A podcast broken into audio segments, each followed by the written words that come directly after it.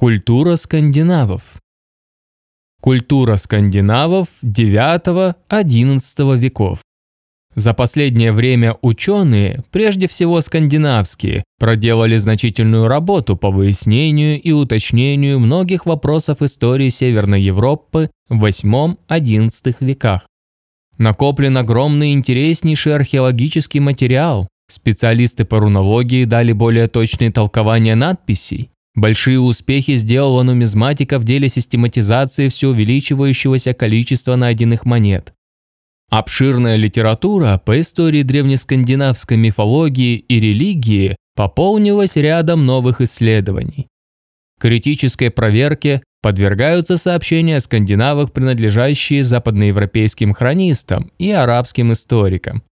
Однако вопрос о причинах походов викингов остается неясным. Некоторые историки полагают, что удовлетворительно объяснить этот взрыв активности и агрессивности скандинавских народов вообще невозможно. Другие пытаются выйти из затруднения, всячески преуменьшая значение и масштабы похода викингов, которые они хотят свести к нормальной активности эпохи раннего средневековья. Во многих книгах, посвященных походам викингов, об их причинах говорится вскользь.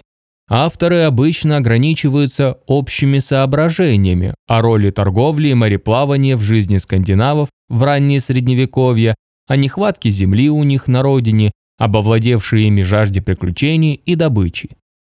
Все эти соображения не лишены оснований, но простое нагнетение даже многих причин или обстоятельств, которые принимают за причины, еще не объясняет полностью исторического явления. Задумываясь над причинами нормандской экспансии в Европе, мы сталкиваемся с противоречием. С одной стороны, несомненно, что нападения викингов на другие страны были подготовлены задолго до IX века, с другой стороны, их начало производит впечатление внезапности. Мы видели выше, что походы, начавшись как экспедиции сравнительно немногочисленных отрядов, вскоре переросли в более широкое движение, захватившая и втянувшая в себя значительные группы скандинавского населения. Во всем существовании норвежцев, датчан и шведов походы и переселения произвели огромный переворот и наложили сильнейший отпечаток на жизнь нескольких их поколений в IX-XI веках. Чтобы полнее оценить размеры этого переворота, вспомним, что во времена предшествовавшей эпохи викингов большинство населения Скандинавии жило крайне разобщенно, на отдельных хуторах, в оторванных от остального мира долинах и фьордах, на островах и в глухих углах, составляя неразрывное целое с природой своей местности, которая ограничивал круг их интересов и потребностей. Маленький мирок, в котором протекала из поколения в поколение жизнь скандинава, представлял для него весь известный ему и необходимый для жизни мир. Все находившееся за пределами его долины, Херады или Фюлька, казалось ему чуждым и враждебным. Даже в более позднее время скандинавы долго чувствовали себя не норвежцами, шведами, датчанами, но членами лишь своего племени, жителями той или иной обособленной области. Здесь они жили испокон веков, здесь находились их боги, курганы предков, и лишь здесь они могли быть уверены в себе и в удаче своей деятельности, заведенной раз навсегда, неизменной и подчиняющейся установленному природой ритму.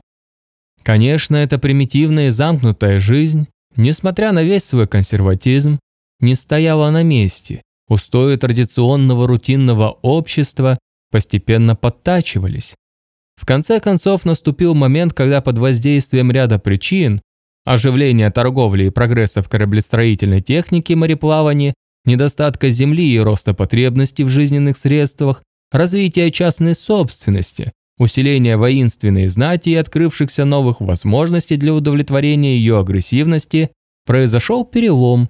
Началась широкая экспансия скандинавов.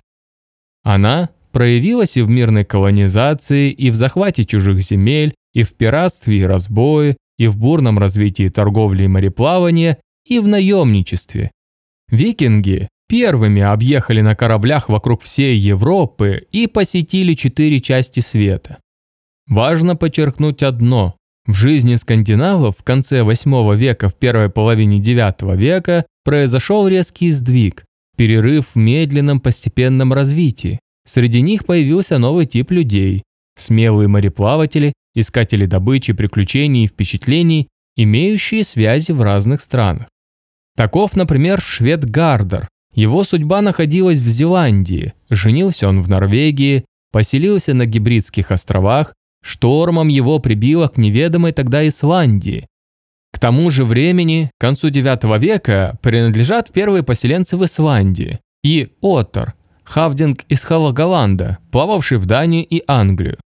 На недавно найденной на Готланде кольчуге викинга выбиты рунами названия стран, в которых он побывал. Греция, Иерусалим, Исландия, Сёркланд, страна сарацинов.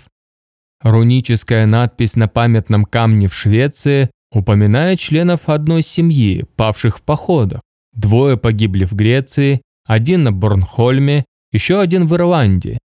Скандинавы снимались с насиженных мест, бросали родину, искали непривычный образ жизни и вместе с семьями, близкими и зависимыми от них людьми, со скарбом, скотом, священными символами отправлялись за море, в новые для них, а то и вообще никому неведомые страны.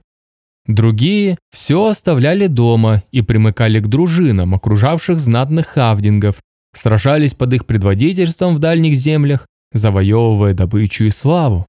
Третьи уплывали в торговые поездки и среди чуждых им народов обменивали продукты своей родины и богатства Востока и Запада. Короче, прежний и привычный для них строй жизни был сломан, сделался невозможным. И это не для единиц, не только для изгоев или поставленных вне закона людей, которым по неволе, как, например, Ингольфу Арнарсону, или Эрику Рыжему приходилось искать нового места жительства, возможно, дальше от дома, но для множества знатных и бондов. Достаточно ли простого указания на все перечисленные ранее причины походов викингов, чтобы получить убедительное объяснение столь глубокого переворота в жизни скандинавов? Очевидно, недостает, по крайней мере, еще одного звена, которое превратило бы эти не вдруг возникшие причины или предпосылки во внутренние стимулы движения людей. Но возможно ли обнаружить это посредствующее звено? Для понимания внутренних побудительных причин движения норманов в другие страны, причин, которые, очевидно, были настолько сильны, что заставили многих и многих из них порвать со всем традиционным укладом жизни, нужно найти возможность заглянуть в духовный мир скандинавов эпохи викингов. Задача эта очень трудна. Помимо тех препятствий, с которыми всегда сталкивается историк, пытающийся проникнуть в мысли, представления и чувства людей давно минувших эпох, сложность в данном случае усугубляется еще и тем, что основные памятники скандинавского эпоса и произведения литературы, в которых можно было бы подчерпнуть представление о религии и духовной жизни древних скандинавов, относятся к более позднему времени. Песни о богах и героях, известные под названием «Старшей Эдды», как и большинство исландских саг, дошли до нас в записи XIII века. События великих переселений Севера, несомненно, наложили сильнейший отпечаток на духовную жизнь скандинавов в последующие века, но они подверглись в то же время и переосмыслению. Когда возникли эпические песни и саги, каковы изменения, происшедшие в содержании этих произведений, со времени их сложения до времени их записи и в какой мере они могут позволить исследователю проникнуть во внутренний мир скандинавов эпохи викингов. Все эти сложные и в высшей степени спорные вопросы на протяжении многих десятилетий неустанно дебатируются в науке. Общепринятого и убедительного решения этих проблем не достигнуто, Поэтому более верным путем для познания духовной жизни скандинавов эпохи викингов было бы исследование современных ей источников. Их не так много, как памятников XIII века. Главное же, они менее содержательны. Мы располагаем поэзией исландских и норвежских скальдов, поэтов, живших в IX-XI веках. Их песни сочинялись устно и были записаны много позднее, в XII и XIII веках. Известны они главным образом в виде отрывках, цитируемых в сагах. Однако в силу свойственных скальдической поэзии особенностей стиля и построения эти песни передавались в неизменной форме. Песни скальдов – интересный памятник, в них отразились некоторые черты сознания древних скандинавов. Далее имеются краткие рунические надписи, вырезанные на камнях, оружии, дереве. Текст во многих случаях не ясен.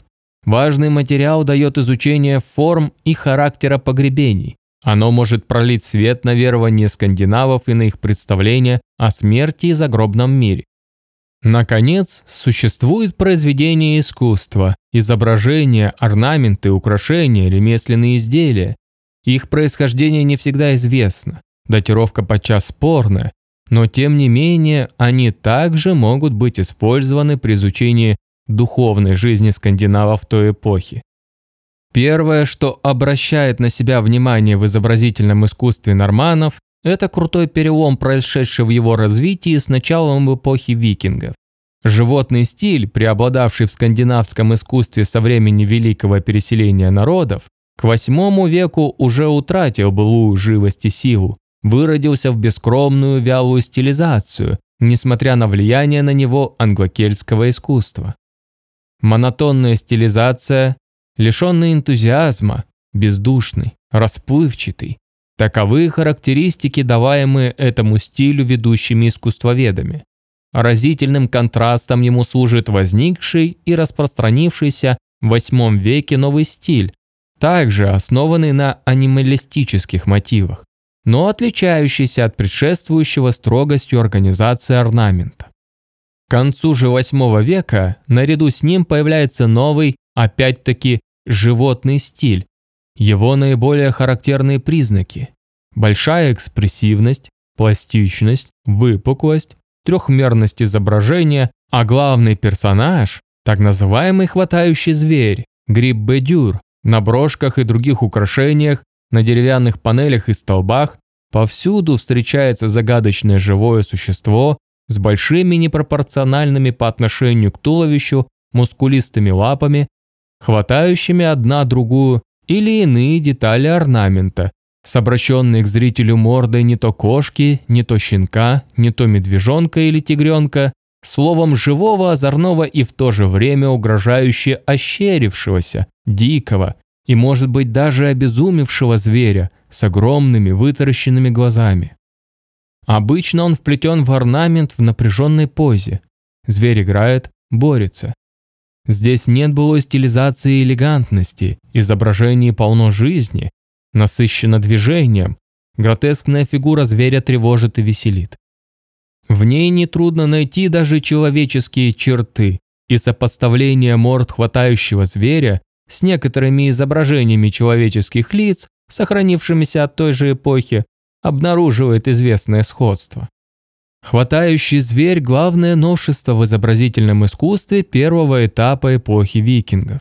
Но основные черты этого стиля сохраняются с вариациями и в последующее время. Появляются более сложные изображения с переплетающимися в узлы и хватающими друг друга зверьми, опять-таки производящими впечатление силы и напряженности. Животный стиль вытесняется из изобразительного искусства, да и то не совсем, только с торжеством христианства. Среди искусствоведов нет согласия относительно того, откуда исходили импульсы, породившие новый стиль, так резко отлично от всего предшествующего. Его источники ищут в Каролинской Франции, у кельтов, в Англии, на Востоке, но спор не привел к решению проблемы. Аналогичных или близких по характеру изображений в искусстве других народов Европы не обнаружено. Между тем, никакие стилистические влияния извне не могут объяснить того, что охарактеризованные выше изображения стали излюбленным и весьма распространенным мотивом в искусстве Скандинавии, причем с самого начала эпохи викингов, если еще не в ее канун. Другие стилистические новшества в нормандском искусстве того времени более явно связаны с влияниями тех народов, с которыми столкнулись скандинавы. Таковы изображения львов, заимствованные из Франции. Первоначально северные мастера воспроизводили их неумело.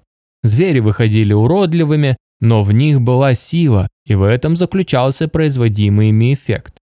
Затем появляется новое изображение большого зверя, может быть льва, борющегося со змеем, так называемый еленский стиль. Подчас эти изображения тяжеловесны, но лучшие из них исполнены динамики и живости, фигуры зверей напряжены, как стальные пружины. Впечатление чудовищности оставляют резные головы зверей и драконов, которыми украшали штемни кораблей, столбы в домах, изголовья кроватей. Диким оскалом разинутой пасти они должны были отпугивать злых духов. Многие другие изображения также были рассчитаны на то, чтобы произвести устрашающее впечатление. Под сильным внешним влиянием в скандинавском искусстве происходят глубокие сдвиги, но классические мотивы здесь перерабатываются и своеобразно преломляются. Шире, чем прежде, употребляются наряду с животными растительные орнаменты.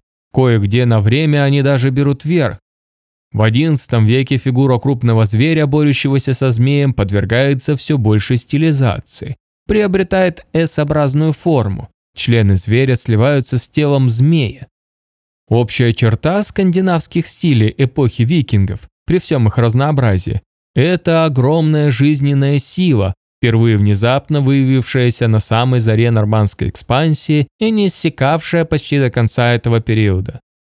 Некоторые этапы развития изобразительного искусства скандинавов характеризуются вспышками варварской грубости, но развитые северные стили IX-XI веков Усербергский, Еленский и другие замечательной гармоничностью, а их творцы славятся высоким мастерством.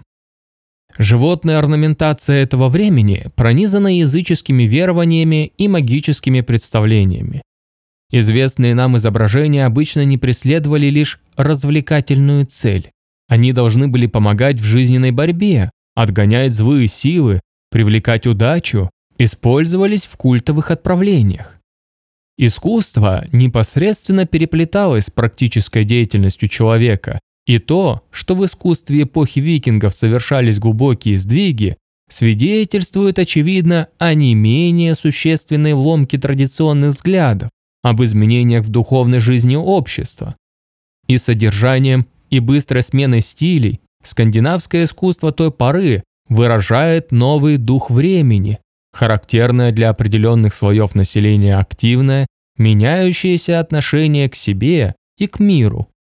У людей возникли новые запросы, которые, видимо, не могло удовлетворить прежнее анемичное и лишившееся силы искусство, сложившееся за много веков до того и выродившееся в эпоху, когда и сама жизнь была менее наполнена потрясениями и динамизмом. Большой подъем изобразительного искусства – лишь один из показателей глубоких сдвигов мироощущений и мироотношений норманов, происшедших накануне эпохи викингов и в течение ее. Другим, не менее ярким симптомом их духовного подъема связанного с ломкой традиционного строя жизни, явился расцвет поэзии. Норвегия и в особенности Исландия – родина скальдов. Мы не знаем всех скандинавских скальдов этой эпохи, но число тех, чьи имена известны, достигает нескольких сотен. Если же вспомнить, что исландский народ в то время насчитывал всего несколько тысяч человек, то численность поэтов на душу населения окажется исключительно высокой. В период, непосредственно следующий за эпохой викингов, в XII и XIII веках в Исландии происходит беспримерный в тогдашней Европе подъем культуры, выразившийся и в появлении замечательных повествовательных произведений «саг» и в оформлении эдических песен о богах и героях огромного культурно-исторического содержания, и в творчестве выдающихся историков, среди которых наиболее известны Ари Торгельсон и Снори Стурлсон. Главное же, поэтическое творчество этого периода в Исландии было достоянием не узкой элиты общества. Оно питалось народными корнями и находило широкий отклик, вызывало напряженный интерес у всех исландцев, независимо от их общественного положения и образованности. В определенном смысле исландская культура XII и XIII веков была общенародной культурой, что было обусловлено, конечно, и особенностями социального строя Исландии, не перешедшей окончательно на стадию классового общества. Но в большей мере эта культура исландцев уходит в прошлое, обращена к нему, как правило, из него получает и свое содержание и человеческие идеалы. В центре внимания исландцев того времени – эпоха викингов. Часто время с 930 по 1030-е года в истории Исландии называют эпохой Сак. В них воспевается жизнь предков исландцев, заложивших основы их общества. Не будем обсуждать вопрос о причинах духовной ориентации исландцев XII и XIII веков на свое прошлое, а только отметим, подъем ирландской культуры в этот период был подготовлен в эпоху викингов. Очевидно, 9 и 11 века – время, характеризующееся в истории скандинавских народов не только внешней агрессией, внутренней колонизацией и становлением монархий, но и большим оживлением их духовной жизни. Расцвет творчества скальдов приходится именно на это время. Скальды – непрофессиональные поэты в современном смысле слова. Скальд обычно был воином, дружинником конунга или другого хавдинга, подвиги которого он воспевал. Но Скальд мог быть моряком, бондом, заниматься торговлей и так далее. Среди сочинителей стихов мы найдем мужчин и женщин, старых и молодых, людей знатных и даже конунгов и простых бондов. Все интересовались поэзией, любили ее, и очень многие проявляли склонность к стихосложению.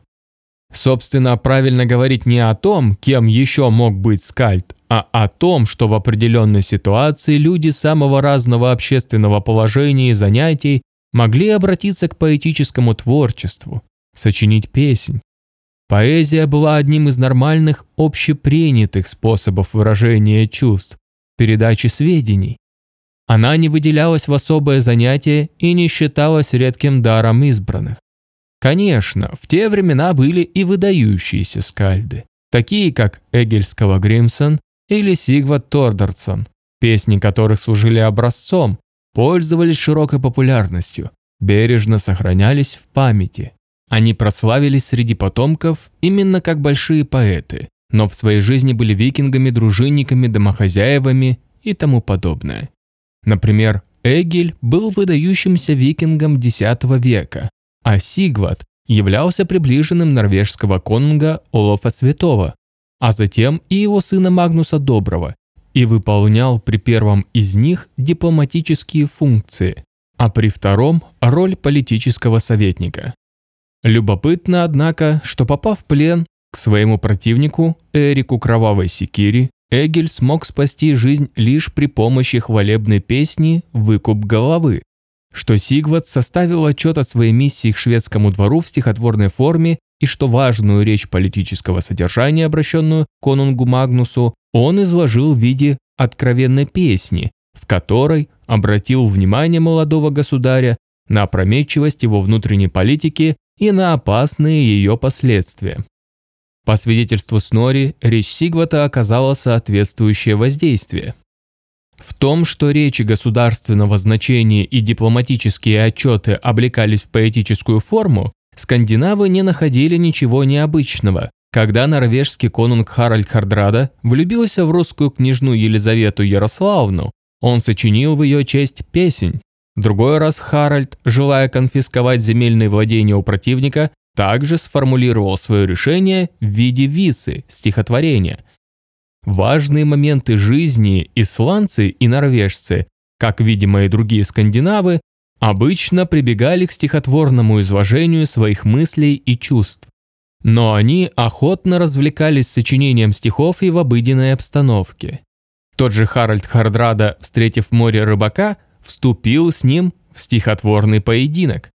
Скальдические стихи подчас импровизировались, и способность к импровизации была распространена. Повсюду, в поле и на перу, в разгар боя и на тинге могла быть сочинена или исполнена песнь.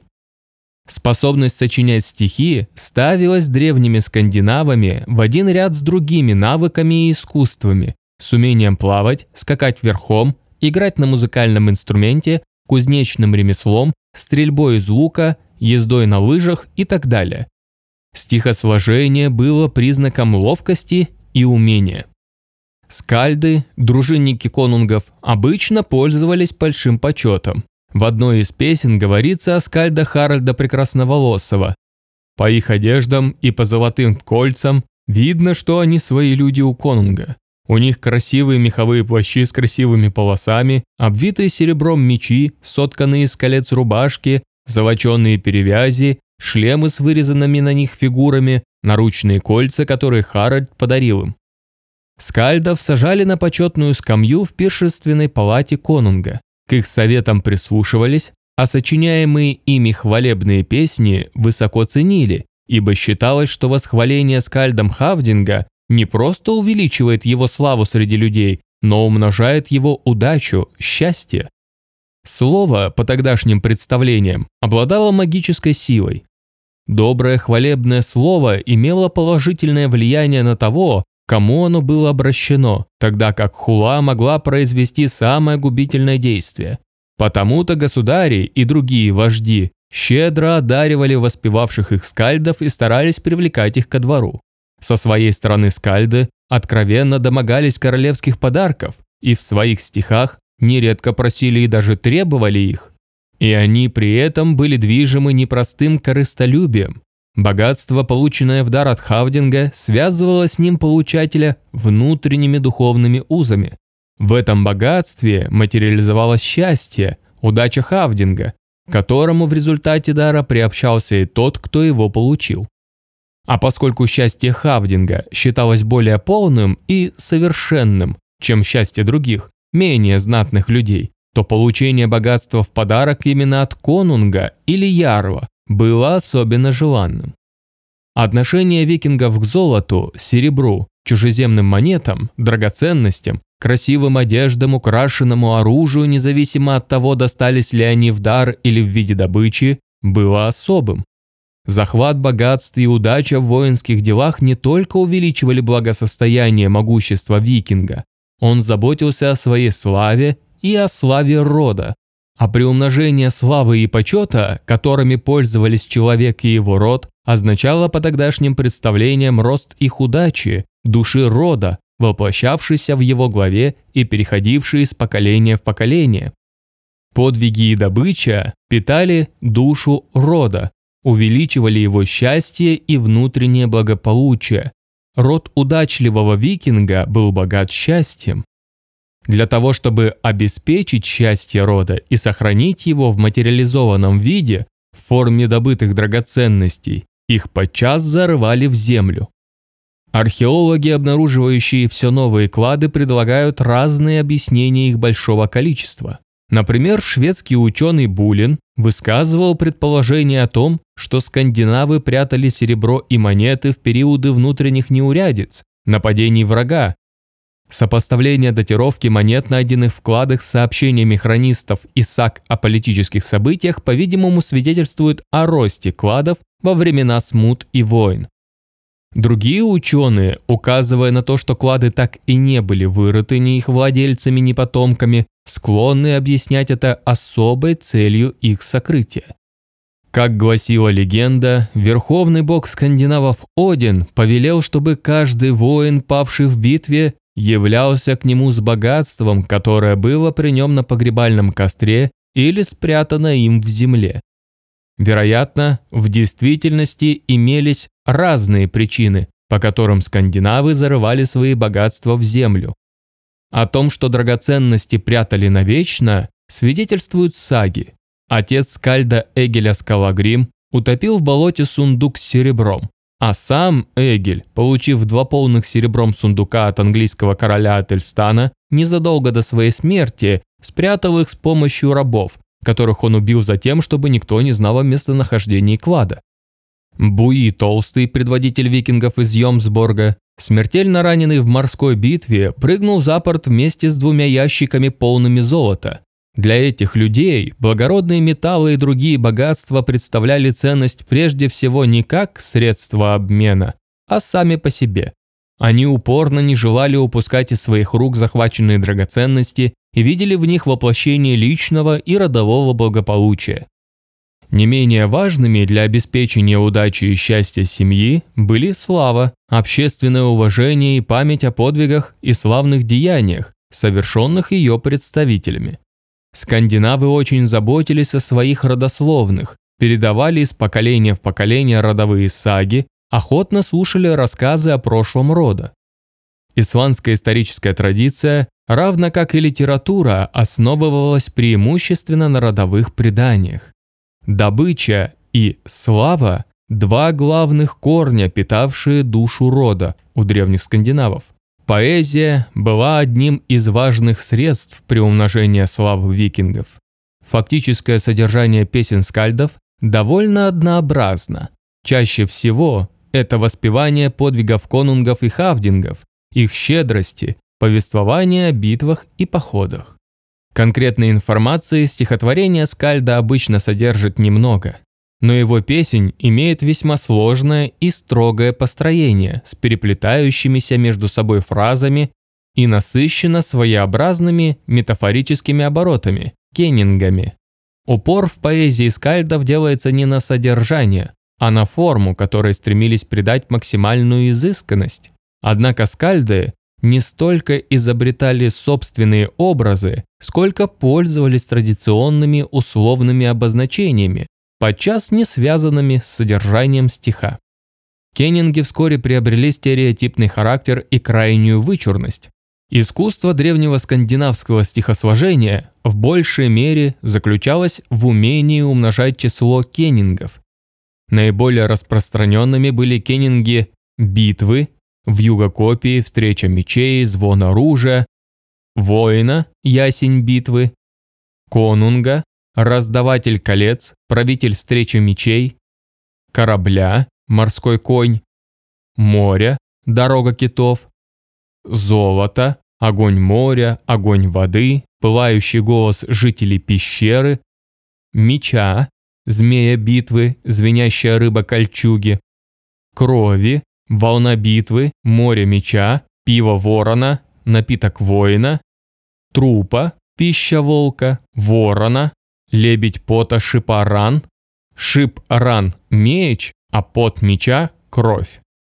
Огня, враг дома, горе ветвей, зло дерева, небо, дом ветров, корабельный сарай бури и тому подобное.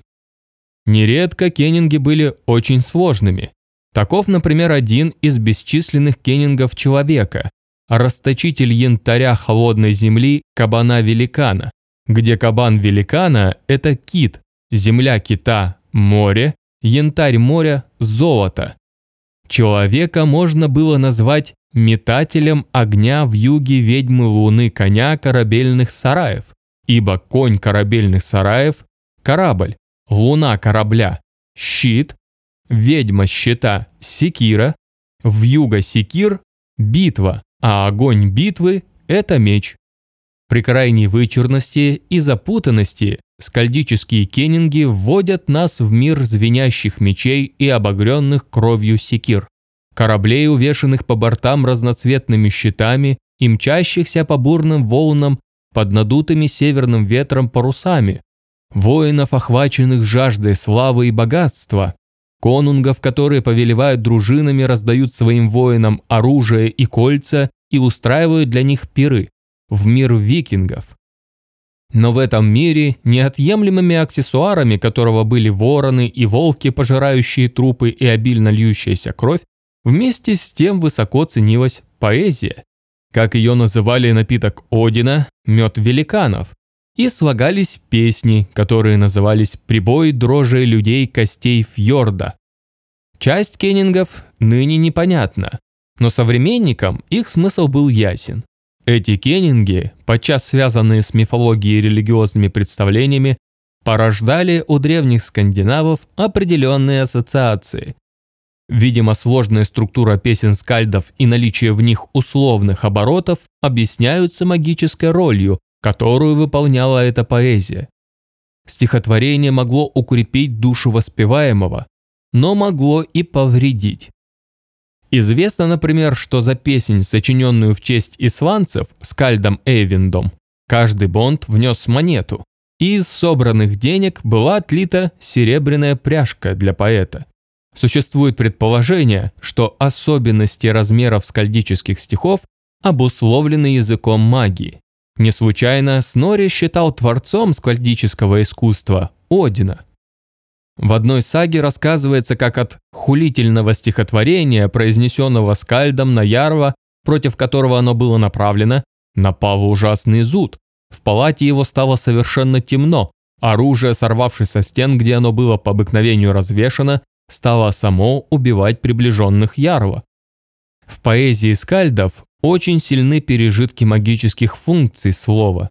Конунги старались держать при себе по нескольку скальдов, и о редком из норвежских государей и Ярва в той поры не сохранилось хотя бы одной панигерической песни. Вместе с тем существовали особые хулительные песни, которые сочинялись с целью погубить тех, о ком они говорили. По исландским законам сочинителю и исполнителю хулительных стихов грозил штраф или даже объявление вне закона. Поэзия и магия, слово и действие представлялись неразрывно связанными. Здесь мы опять-таки сталкиваемся с верой в прямую, непосредственную действенность искусства, отражающей присущий скандинавам эпохи викингов дух активности и борьбы. Исследователи поэзии скальдов отмечают, что в развитии размеров, которыми пользовались скандинавские поэты, произошел скачок. Этот переход от архаических размеров к более сложным, к скальдическому дрот-квету, совершился в связи с превращением безразличного продолжателя поэтической традиции, не сознававшего себя автором, в сознательного творца стихотворной формы, какими являлись уже древнейшие скальдов. Такой скачок совершился к началу эпохи викингов. Возникает вопрос, не отражает ли этот переход к личному авторству в поэзии более широких сдвигов в сознании скандинавов кануна эпохи викингов, сдвигов в направлении известного развития индивидуальных черт человека, начавшегося освобождения его самосознания от господства коллективных, родовых представлений, в которых до того растворялось его мышление. В стихах скальдов постоянно подчеркивается личный характер их поэзии. Вспоминается одна черта изобразительного искусства начального периода эпохи викингов. Изучая резьбу на деталях корабля, саней и других деревянных предметах из погребения в Усеберге, норвежский исследователь Шетелик пришел к выводу, что это произведение нескольких весьма различных между собой мастеров, работавших в разных стилях. Шетелик называет этих мастеров старым академиком, барочным мастером, импрессионистом, мастером, работавшим под влиянием каролингского искусства и так далее. И хотя вопрос о мастерах Усеберга продолжает вызывать споры, индивидуальность творчества этих резчиков по дереву стоит вне сомнения. Таким образом, Начало эпохи викингов характеризуется появлением у скандинавских народов индивидуальных творцов как в поэзии, так и в области изобразительного искусства. Индивидуальное их творчество Индивидуальное их творчество было ограничено формой. Изобретательность резчиков проявлялась в орнаментации при произведении традиционных фигур зверей и чудовищ. Искусство скальда в бесконечном варьировании трафаретными кеннингами, безотносительно к смысловому содержанию стихотворения и в строгих, по сути дела неизменных рамках принятого размера. Тем не менее, сама эта гипертрофия формы служила, по выражению Стеблин Каменского, средством преодоления безличной традиции, творческим самосознанием индивидуального автора. Сдвиги в сознании, которые нашли воплощение в художественных ценностях, созданных поэтами, художниками и резчиками, отражают духовную жизнь определенного слоя скандинавского общества эпохи викингов. Мастера и певцы были связаны прежде всего с конунгами и другими хавдингами. Для них создавали свои произведения, украшали корабли, сочиняли хвалебные песни, вырезали изображения и надписи на поминальных камнях. Не нужно, однако, забывать, что искусство стихосложения и произведения скальдов были широко популярны. Точно так же и произведения резчиков и орнаменталистов, хотя и создавались нередко по заказу хавдингов, питались, несомненно, бытовавшими в народном прикладном искусстве мотивами и одновременно служили художественными образцами, которые находили многочисленных продолжателей в среде бондов. Перемены в материальном существовании скандинавских народов, вызвавшие настоятельную потребность в новых землях, жажду добычи, необходимость в постоянном обмене и так далее, и подготовившие их экспансию IX-XI веков, порождали у них вместе с тем новые жизненные установки, пробудили их к активности. Как это обычно было присуще варварским народам, первым и нормальным выражением их активности были агрессивность и воинственность, но одновременно их активность выливается в широкие переселения и в оживление торговли. Это своего рода пробуждение сил народа выявлялось в самых различных формах, во всех сферах жизни, в частности и в искусстве. Отсюда многообразие стилей, живость восприятий, напряженность и сила художественных произведений. Рост индивидуального самосознания скандинавов нашел свое выражение и в рунических надписях, проливающих свет на многие стороны жизни этой эпохи. Руны появились на севере за много веков, до эпохи викингов, однако с ее началом совпали важные изменения в письменности. На смену древнему алфавиту, старшим рунам, пришел новый, младшие руны. Произошло упрощение письма, Вместо прежних 24 знаков стало 16. Причем, как полагают, это перемена, связанная со сдвигами в фонетике древнескандинавского языка.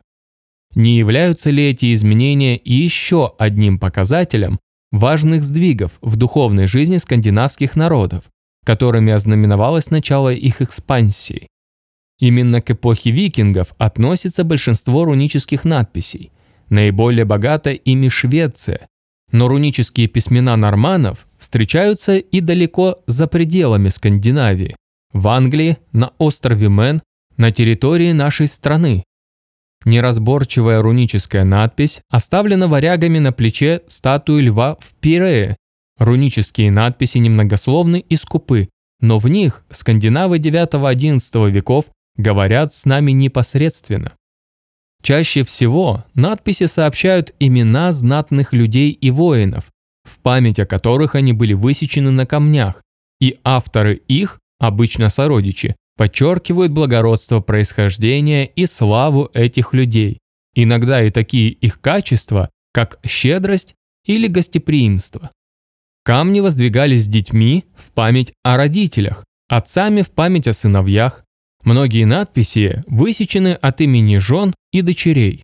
Женщина занимала в этом обществе достойное положение. Среди умерших, упоминаемых в рунических надписях, очень велико число неженатых молодых людей. Они погибли на чужбине, в викинских походах или утонули в море. Но нередко имеются указания на торговые цели поездок в другие страны.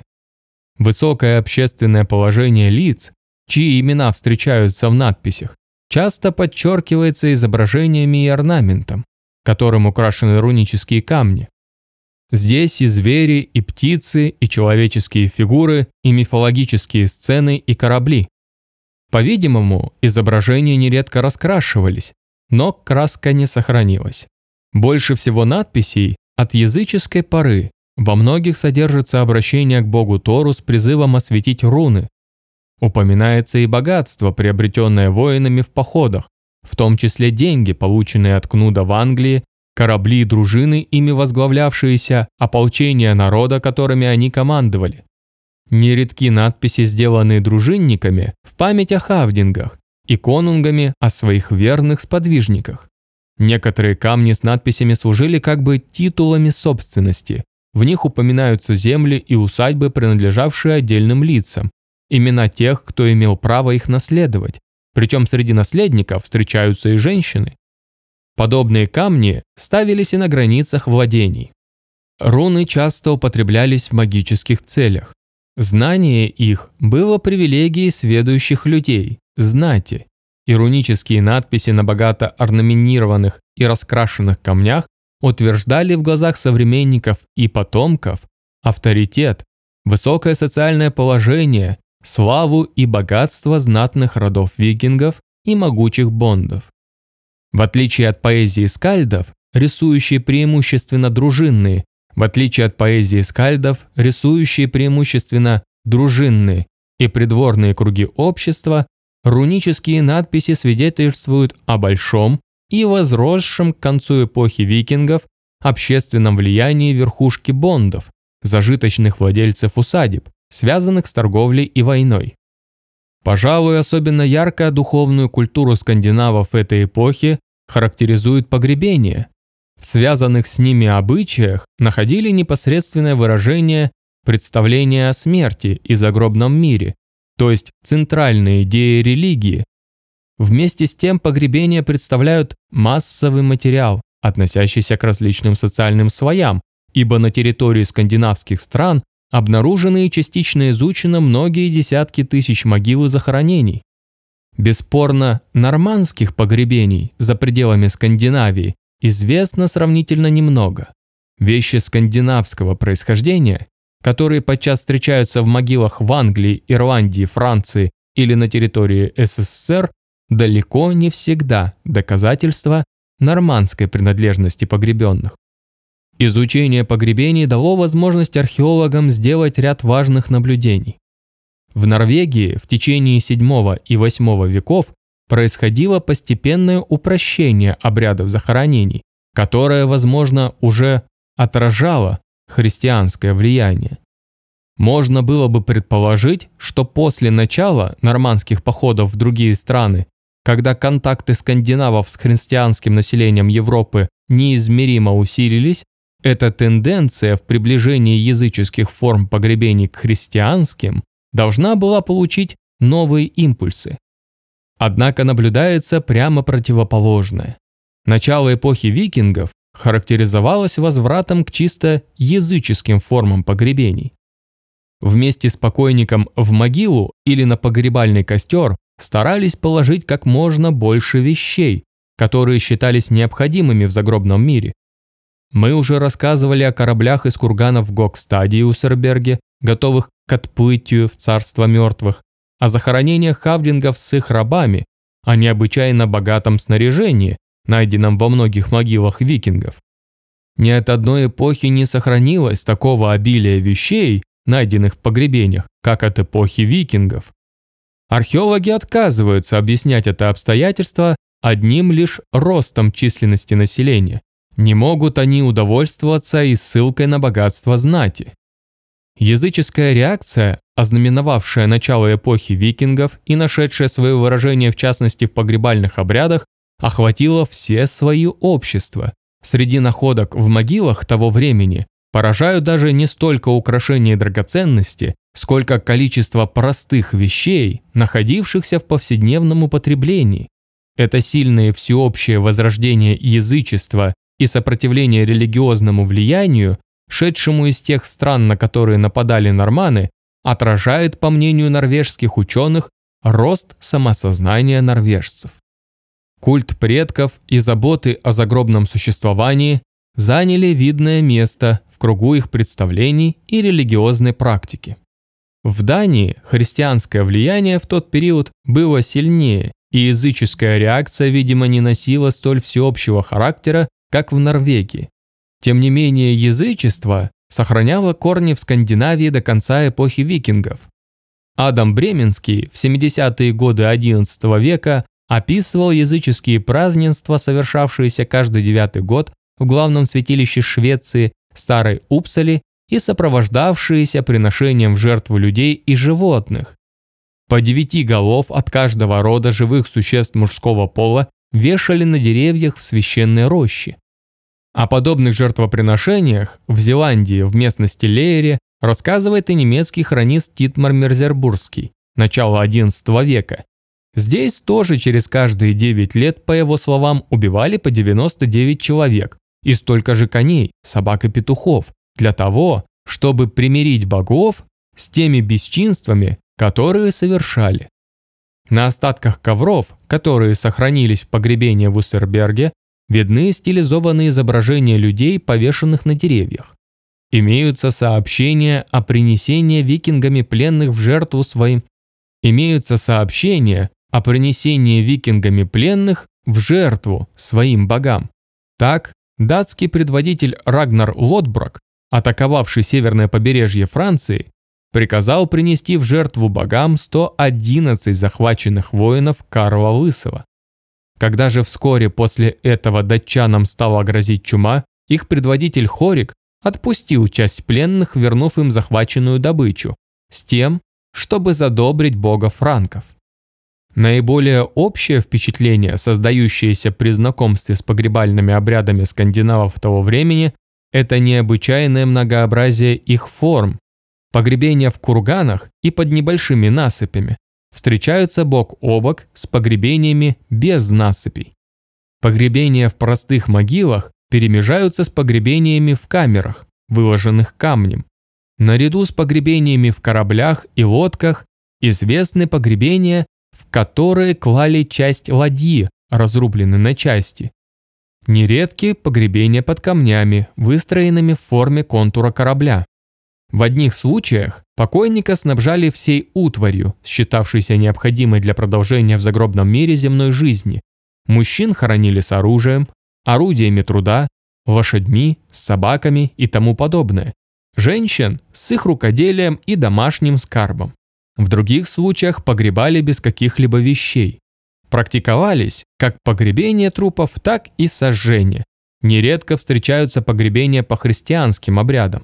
В могилах находят нательные кресты, и вместе с тем есть погребения, в которых наряду с крестом можно найти языческие символы, например, амулет, изображающий молот Тора. Частично различия в погребальных обрядах объясняются социальной принадлежностью погребенных.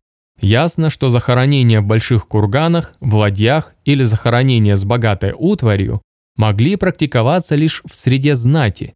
Вместе с тем погребения вовсе без вещей могли быть могилами не бедных людей, а принявших хрещение, Захоронения, в которых встречаются вместе предметы языческого и христианского культов, интересны в качестве свидетельства перехода от старой религии к новой, не совершавшегося внезапно и подчас дававшего своеобразный синкретизм верований. Многообразие форм захоронений, серьезные различия в погребальных обрядах не могут быть полностью упорядочены науках при помощи установления их хронологии, географического размещения или атрибуции племенной принадлежности погребенных. В одно и то же время, в одной и той же местности население подчас практиковало разные формы захоронения своих покойников. Напрашивается предположение общепринятых и единых представлений о потустороннем мире, о том, что происходит с человеком после смерти и какой род существования будет он вести в царстве мертвых, у скандинавов в эпоху викингов не существовало. Но поскольку идея загробной жизни – это одна из центральных идей религии, то возникает и другое предположение. Языческие верования в ту эпоху, несмотря на временное их большое оживление, вообще не находились в состоянии разброда.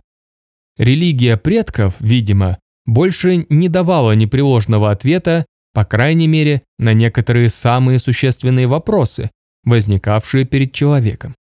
Относительно стройная система мифологии и религиозных верований, которую выводят многие историки древненормандской культуры на основе изучения песен старшей Эды и исландских саг, вряд ли может быть отнесена к эпохе викингов. Скорее, это продукт позднейшего переосмысления разрозненных и противоречивых представлений, причем переосмысление, совершавшегося уже в период господства христианства, наложившего свой отпечаток на скандинавский эпос. Язычество в этот период сохранялось преимущественно в эпосе, перестав быть живой религией. Судить по сагам и эдическим песням, сохранившимся в записи XIII века о скандинавском язычестве, было бы неосторожно. Эпоха викингов, начало которой знаменовалось большим духовным подъемом, напряженностью языческой религиозной жизни, вместе с тем характеризовалась разрушением традиционных верований и представлений, кризисом привычного мировоззрения скандинавов. Разложение общинно-родовых отношений, получившие новые мощные толчки в период викингской экспансии, в конечном счете привело к краху язычества. Христианское влияние, шедшее в Данию и Швеции из Германии, в Норвегию из Англии, нашло поддержку в самой Скандинавии, где его проводником стала укреплявшаяся и нуждавшаяся в идеологическом обосновании королевская власть. Тем не менее, язычество медленно уступает свои позиции христианству, и даже в песнях о богах оно еще выступает в качестве духовной традиции, дающей мощные стимулы фантазии средневековых исландцев. Как уже отмечалось, в отличие от поэзии скальдов, которая сохранилась в первоначальной форме, песни о богах и героях, старшая Эдда, не восходят непосредственно к эпохе викингов. В большинстве своем ко времени их записи в XIII веке эти песни уже бытовали в устной традиции на протяжении многих поколений, подвергаясь изменению, переработке и переосмыслению. Поэтому-то изучение духовной жизни скандинавов IX-XI веков при помощи анализа эдических песен чревато ошибками и анахронизмами. Датировка эдических песен неясна и спорна. В любом случае они известны нам в позднейшей форме, но вместе с тем есть все основания утверждать, что поэтический эпос скандинавов по своему содержанию восходит к героической паре их истории, которые неизменно обращались исландцы последующих веков. Попытки некоторых археологов датировать песни старшей Эдды при помощи упоминаемых в них вещей, оружия и украшений, неубедительны. Но о том, что мифы, лежащие в основе многих песен, были распространены в Скандинавии уже в эпоху викингов, свидетельствуют как многочисленные изображения сцен из мифологии на камнях с руническими надписями, на дереве, оружии, тканях, относящихся к этой эпохе, так и стихотворения скальдов, в которых нашли широкое отражение мотивы эдических сказаний. Древняя религия скандинавов, насколько о ней можно судить по наскальной живописи и данным археологии, основывалась на поклонении силам природы. Эта ее черта сохранилась в памяти о старших богах-ваннах. Ньерт, Тир, Уль, Фрейр, Фрейя были богами плодородия и изобилия, неба, солнца, морской стихии. К началу эпохи викингов в религиозных представлениях скандинавов произошли некоторые сдвиги. Отдельные божества, прежде олицетворявшие силы природы, приобрели антропоморфные черты. Главное место в скандинавском пантеоне перешло от ванов к ассам. Согласно легенде, между ассами и ванами произошла война, закончившаяся соглашением и обменом заложниками.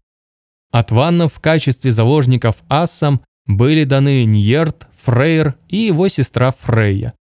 Видимо, в этой легенде нашел отражение конфликт двух религий, а может быть и какие-то столкновения между племенами.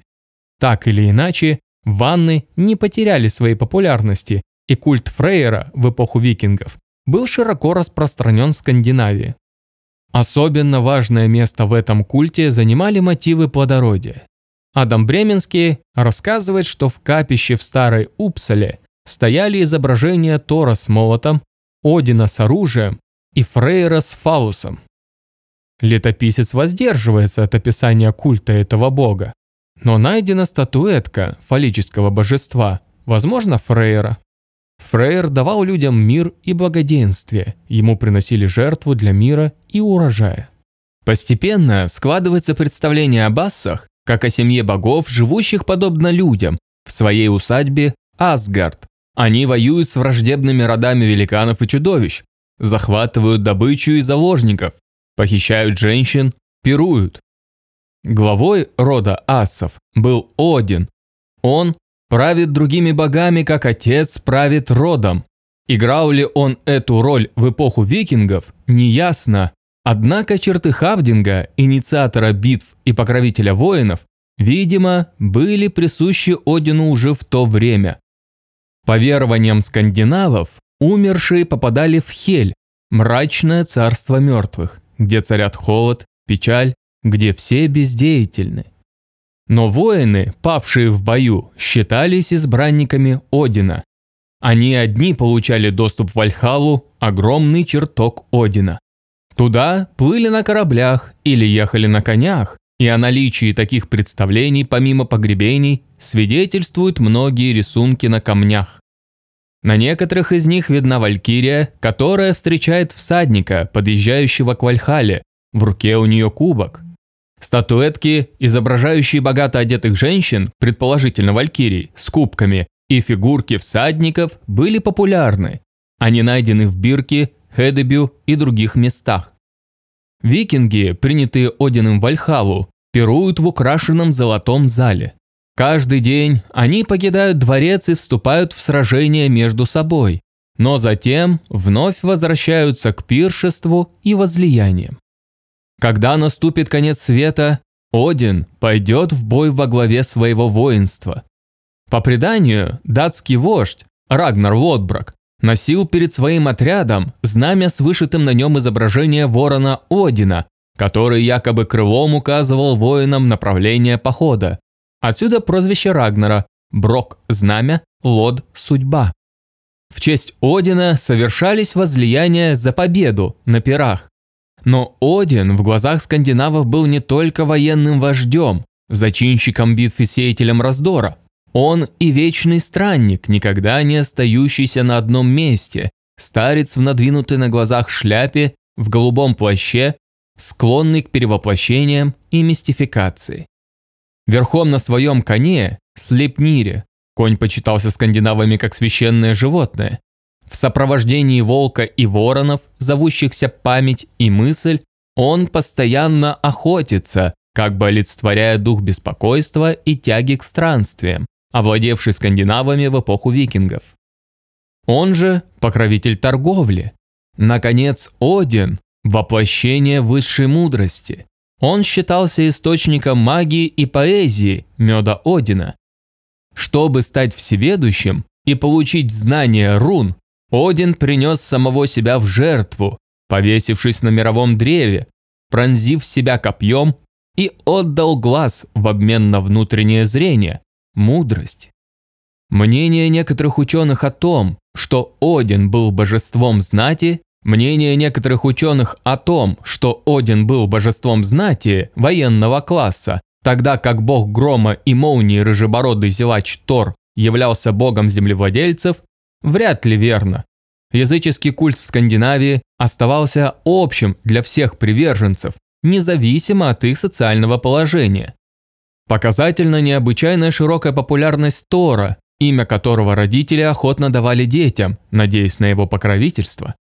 Такие имена, как Торальф, Торфин, Торгрим, Торир, Тора, Торгер и тому подобные, их насчитывается много десятков, носили равно и знатные, и бонды. Амулет, изображающий молот Тора, можно найти в самых богатых погребениях. Его изображение скандинавские правители чеканили на своих монетах. Нередко викинги шли в бой, призывая на помощь Тора, ибо он также был богом-воителем. Вооруженный своим молотом, Мьельниром, он сражался с великанами и чудовищами, защищая от них Мидгард, мир людей. Норвежские и вслед за ним ирландские конунги считали себя его потомками. Викингов иногда называли народом Тора. Имена Одина и Тора сохранились в скандинавских, а отсюда и в английских названиях дней недели. Швед – Онсдак, день Одина, среда – Торсдак, день Тора, четверг – Фредак, день Фрик, жены Одина, пятница. Но хотя Один и Тор равно были наиболее почитаемыми богами скандинавов, все же можно предположить, что в образе Одина викинги с большей полнотой находили воплощение своих идеалов, нежели в образе Тора. Один несравненно более противоречив, многогранен, сложен и аристократичен, чем простодушный молотобоец Тор. Если в последнем воплотился культ физической силы, то могущество Одина заключалось скорее в мудрости, всеведении, хитрости. Качества, приписываемые Одину, это качества, которыми в глазах тогдашних скандинавов должен был обладать удачливый вождь. В происхождении культа Одина остается много неясного. Так не выяснено его отношение с носителем злого начала в скандинавской мифологии Локки. Но существенно подчеркнуть одно обстоятельство. В эпоху викингов, как мы видели, наряду с развертыванием военной активности скандинавов, их агрессивности, наблюдался большой духовный подъем, который выразился в расцвете поэзии и изобразительного искусства. В Одине также можно видеть олицетворение обеих сторон жизни народов Севера. Бог войны одновременно был и покровителем скальдов, источником вдохновения, колдуном. Религия скандинавов не была проникнута моральным пафосом. Нравственные понятия добра и зла в абстрактной форме были им чужды.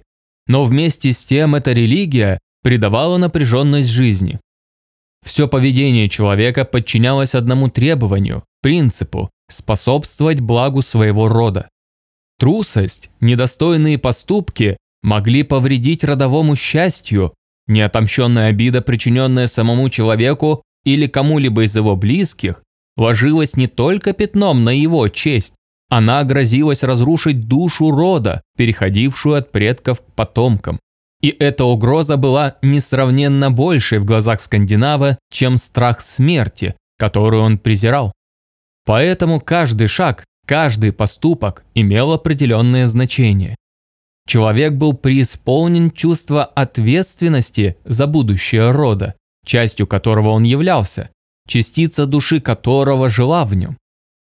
Но по этой же причине он постоянно ощущал в себе присутствие силы рода и знал о поддержке, которую в случае необходимости он получит от него. В плавании в далекой стране скандинавы не могли рассчитывать на такую поддержку.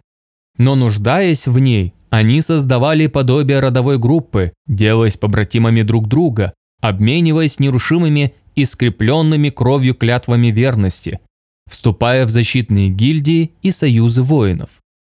Разложение общинно-родового строя, ускорившееся в эпоху викингов, переселение в другие страны, разрушение прежней замкнутости и изолированности жизни, открытие новых миров от Африки до Гренландии неизбежно вели к подрыву и старой родовой идеологии синтеза ее – язычества. Войны, торговля, колонизация сопровождались установлением постоянных и тесных контактов с культурой народов, исповедовавших христианство. Для достижения успеха в чужой стране викинг, купец, переселенец должны были заручиться поддержкой господствующего в ней Бога, ибо по их представлению божества, которые правили у них на родине, вне Скандинавии, силы не имели.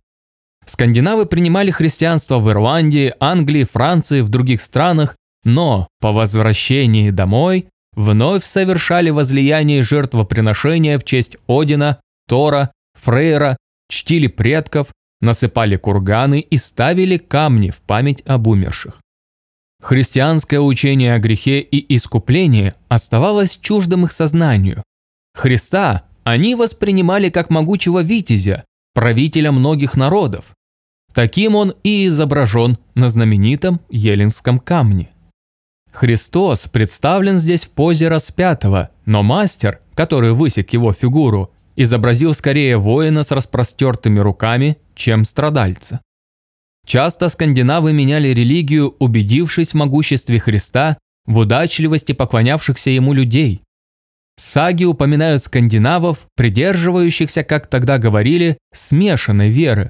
Обращаясь за помощью к богу христиан, они не порывали с язычеством. Таков был исландский хавдин Хельги Тощий. Он верил в Христа, но на море прибегал к помощи Тора.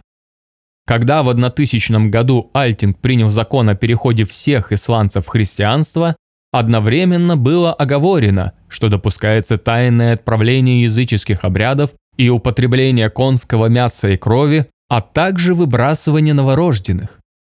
Языческие жрецы Годди становились нередко священниками, но интересовались при этом, смогут ли они обеспечить место в раю для такого количества сородичей и друзей, сколько может вместить построенная ими церковь.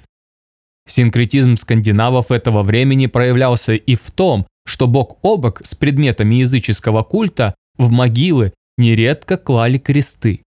Все это, равно как и упомянутый выше разнобой в погребальных обрядах, симптомы глубокого кризиса язычества. Вместе с тем это был и социально-политический кризис.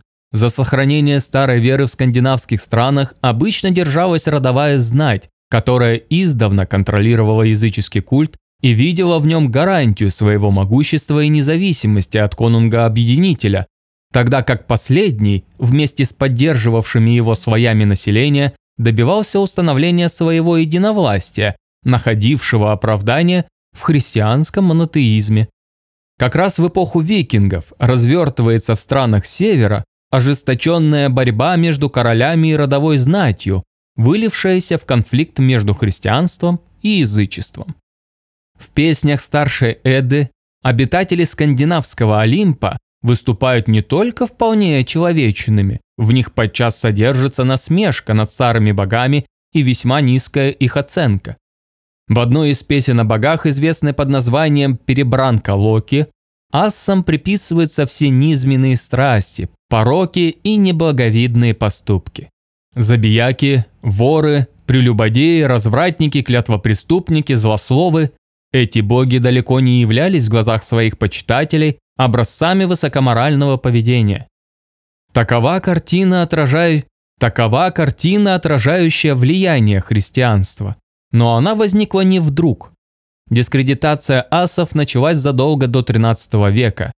Недаром скандинавские источники говорят об отдельных викингах, которые не верили в богов и полагались только на собственную силу. Конечно, неверно видеть в них каких-то вольнодумцев и атеистов, Скорее, то были люди, переживавшие духовный перелом вследствие распада традиционных общественных связей и освещавших их языческих представлений. Подобные сообщения, как и поэзия скальдов, свидетельствуют, видимо, о становлении человеческой индивидуальности.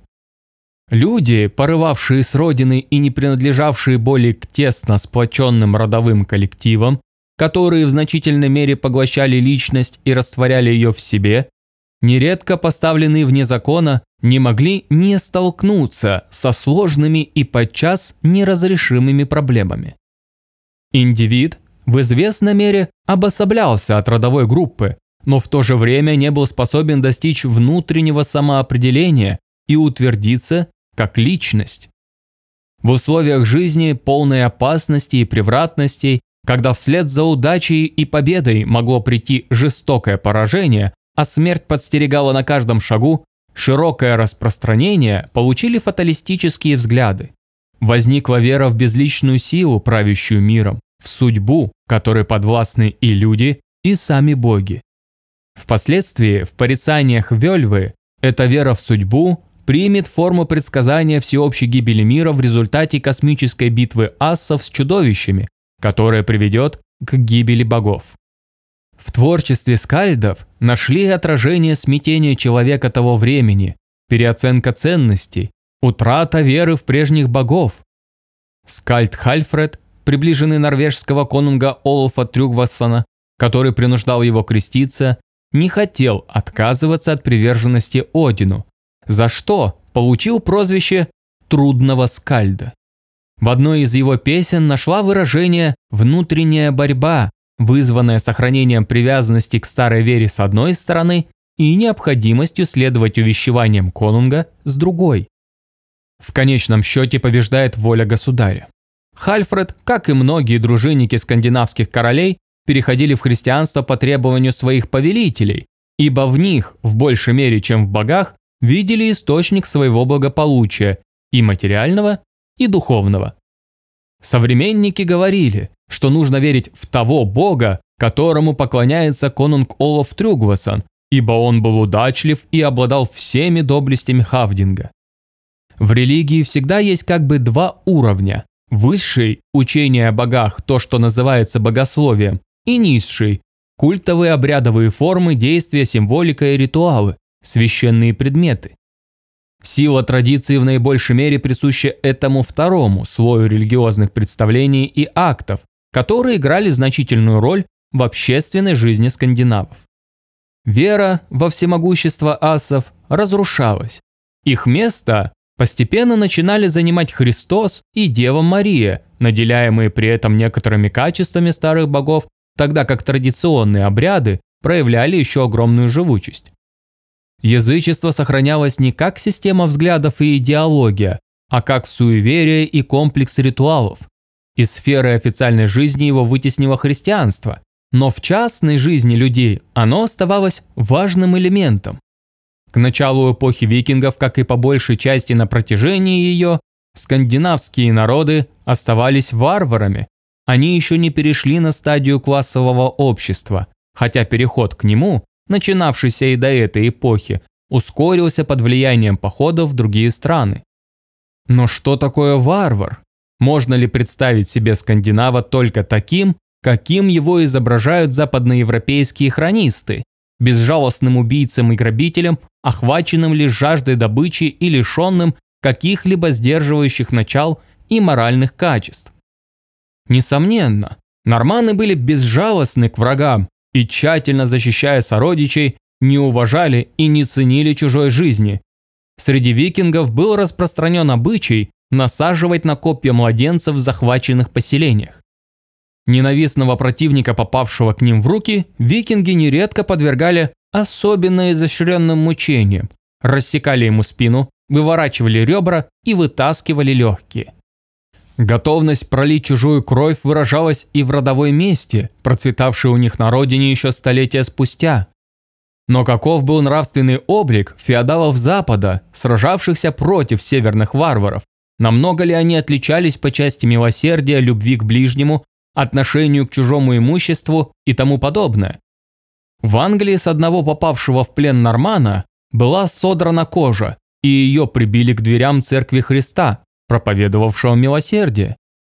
Известно, что осуждение викингов в западных хрониках объясняется главным образом их язычеством. О викингах говорили, что они не оплакивают ни своих грехов, ни своих мертвых. Если бы они молились Христу, католические хронисты много бы им простили. Конечно, скандинавы того времени – это варвары, со всеми присущими варварам внутренними качествами – жестокостью, мстительностью, диким нравом, неумеренностью, хитростью, вероломством, безудержным женолюбием и жаждой грабежа. Но вместе с тем они более всего ценили в людях мужество, презрение к опасности, чувство собственного достоинства, самодисциплину, верность другу и вождю, гостеприимство. Этими чертами они наделяли героев своей поэзии и мифологии. Стремясь подчеркнуть дикость викингов, французские и английские хронисты изображают их рослыми блондинами, великанами, обладающими недюжинной физической силой, и в сагах более позднего времени, идеализирующих прошлое исландцев, викинги обычно рисуются необыкновенными людьми.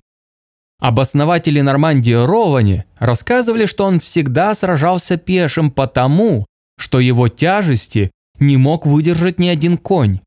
Когда герои саг гневаются, то тело их раздувается и лопается одежда.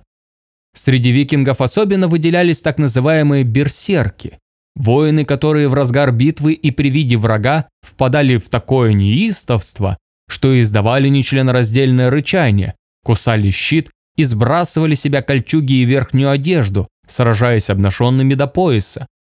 Берсерк считался воином, находившимся под покровительством Одина, и был неуязвим и силен, как волк, медведь или бык. Хавдинги стремились привлечь в свои дружины таких кровожадных и опьянявшихся битвой людей но и сообщения САК и рассказы западных летописцев, несомненно, преувеличивают силу и варварский облик викингов. Изучение найденных в погребениях скелетов свидетельствует о том, что в среднем в ту эпоху люди обычно были несколько ниже ростом, чем теперь. Многие страдали от ревматизма и туберкулеза, а зубы их были поражены кариозом. Неточные показания иностранцев об одежде скандинавов, ходивших по их словам чуть ли не в шкурах. Жители Севера, по справедливому замечанию одного историка, считались лучшими скорняками своего времени. Домотканное сукно даже играло у них роль денег. Остатки одежды из шерсти, льна и шелка, а также изображения и статуэтки людей свидетельствуют о том, что и мужчины, и женщины одевались при наличии средств со вкусом и строго следовали тогдашним модам.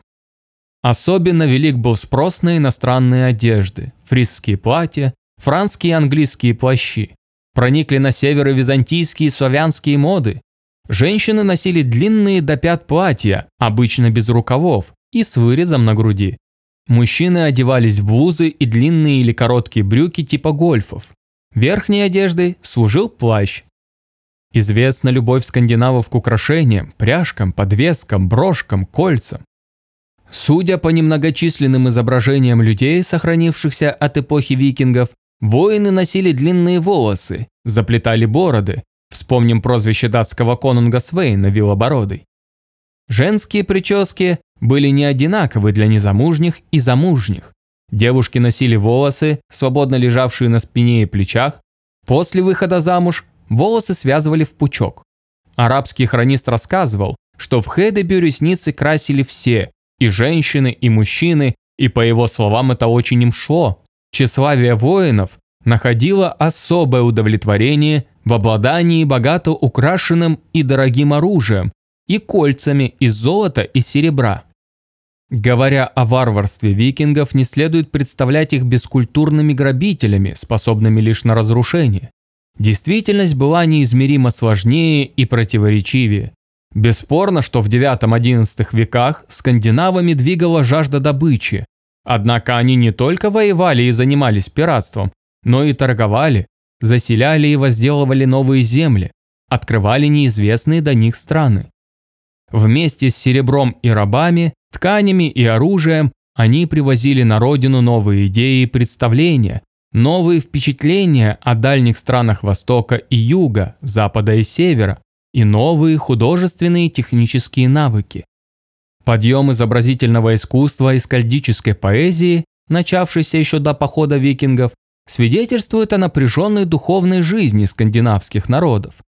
В эпоху викингов были заложены основы того нового расцвета скандинавской культуры, который произошел в XII и XIII веках, прежде всего в Исландии, и нашел свое выражение в песнях о богах и героях, в многочисленных сагах об исландцах, о королях, о дальних странствиях. Вклад Исландии того времени в европейскую и в мировую культуру огромен. Велико своеобразие творчества скандинавов, народного по своим истокам и духу. Но важно еще раз подчеркнуть, что содержание и комплекс представлений, которые воплотятся в произведениях исландской культуры Средневековья, прямое наследство духовной традиции времен викингов. Походы норманов – последний этап исторической драмы, вызванный столкновением в Европе двух миров – варварства и цивилизации. Как и варвары, завоевывавшие Римскую империю, норманы подчиняли себе отдельные области в странах Запада, заселяли их, оказывали свое воздействие на их общественный и политический строй. Но в конечном счете не норманы вышли победителями в этом конфликте. Захваченные и колонизованные ими области со временем были включены в состав феодальных государств, на которые они нападали.